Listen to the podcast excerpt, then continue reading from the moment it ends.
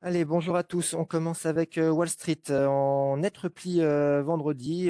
Bah, les raisons sont l'inflation toujours, présente aux US et puis, les, craintes de durcissement de la politique monétaire de la Fed qui en résultent. On y revient dans un tout petit instant. Du coup, sur ces éléments-là, le Dow Jones, vendredi, moins 1,02% à 32 816 points. Le SPI, moins 1,05 à, 30 à 3 970 points. Pardon, et le Nasdaq, moins 1,69% à 11 394 points, ce qui nous fait pour la semaine dernière un Dow Jones en baisse de 3%, un SPI en baisse de 2,70 et un Nasdaq en baisse de 3,3%.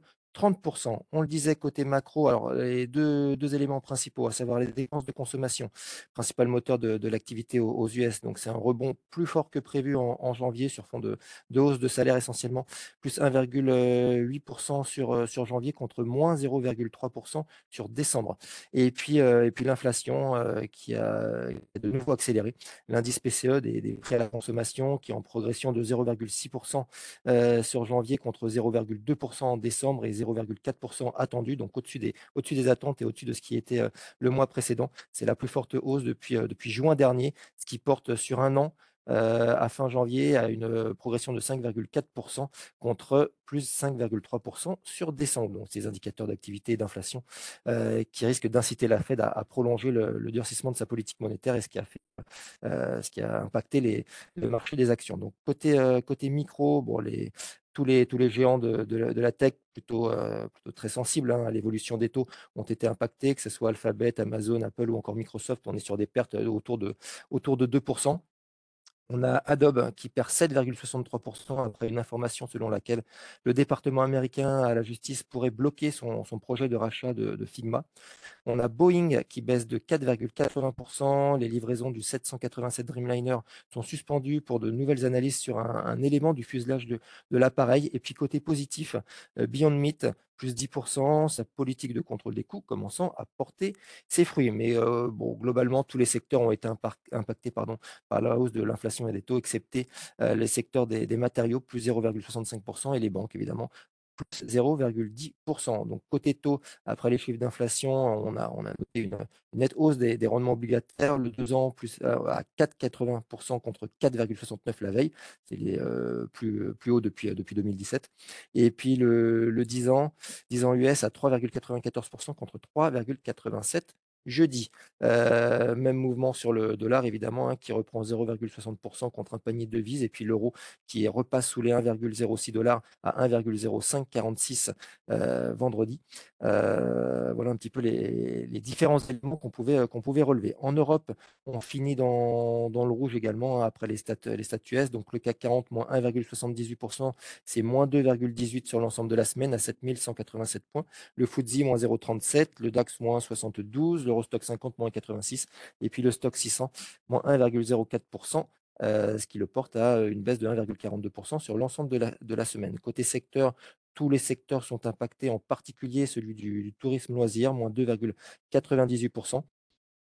Euh, autre valeur, Saint-Gobain, qui résiste à la, tendance baissière, lui, plus 82% à la faveur d'un chiffre d'affaires record sur euh, 2022.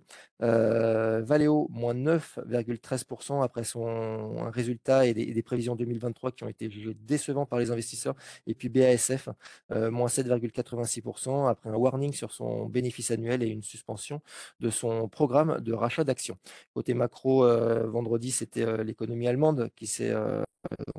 Noté qu'elle s'était contractée plus que prévu sur le T3 2022 avec un PIB en baisse de 0,4% contre moins 0,2% estimé.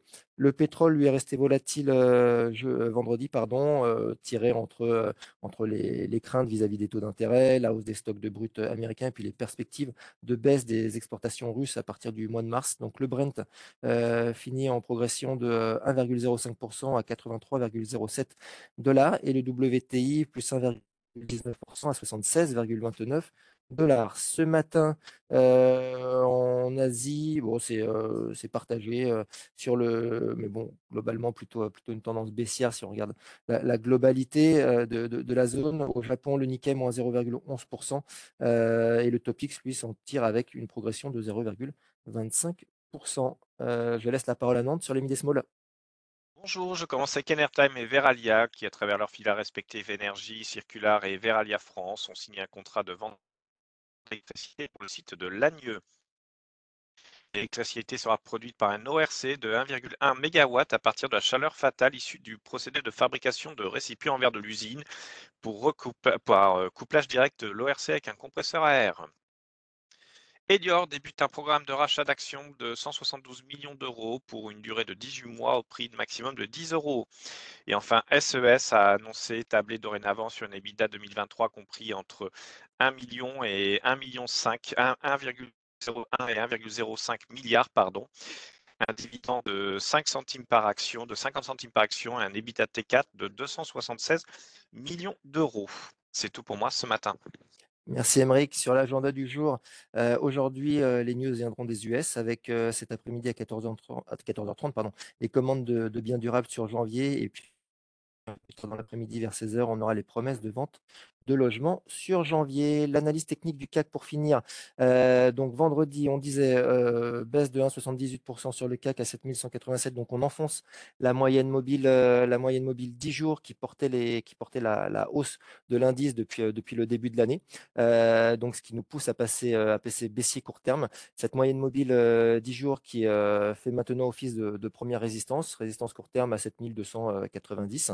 7290 moyenne mobile 10 jours en résistance et donc en premier support, premier support 7950. Si jamais on venait à travailler euh, en dessous de ces 6950, deuxième support, la, barrière psychologique euh, chiffre rond des 6800.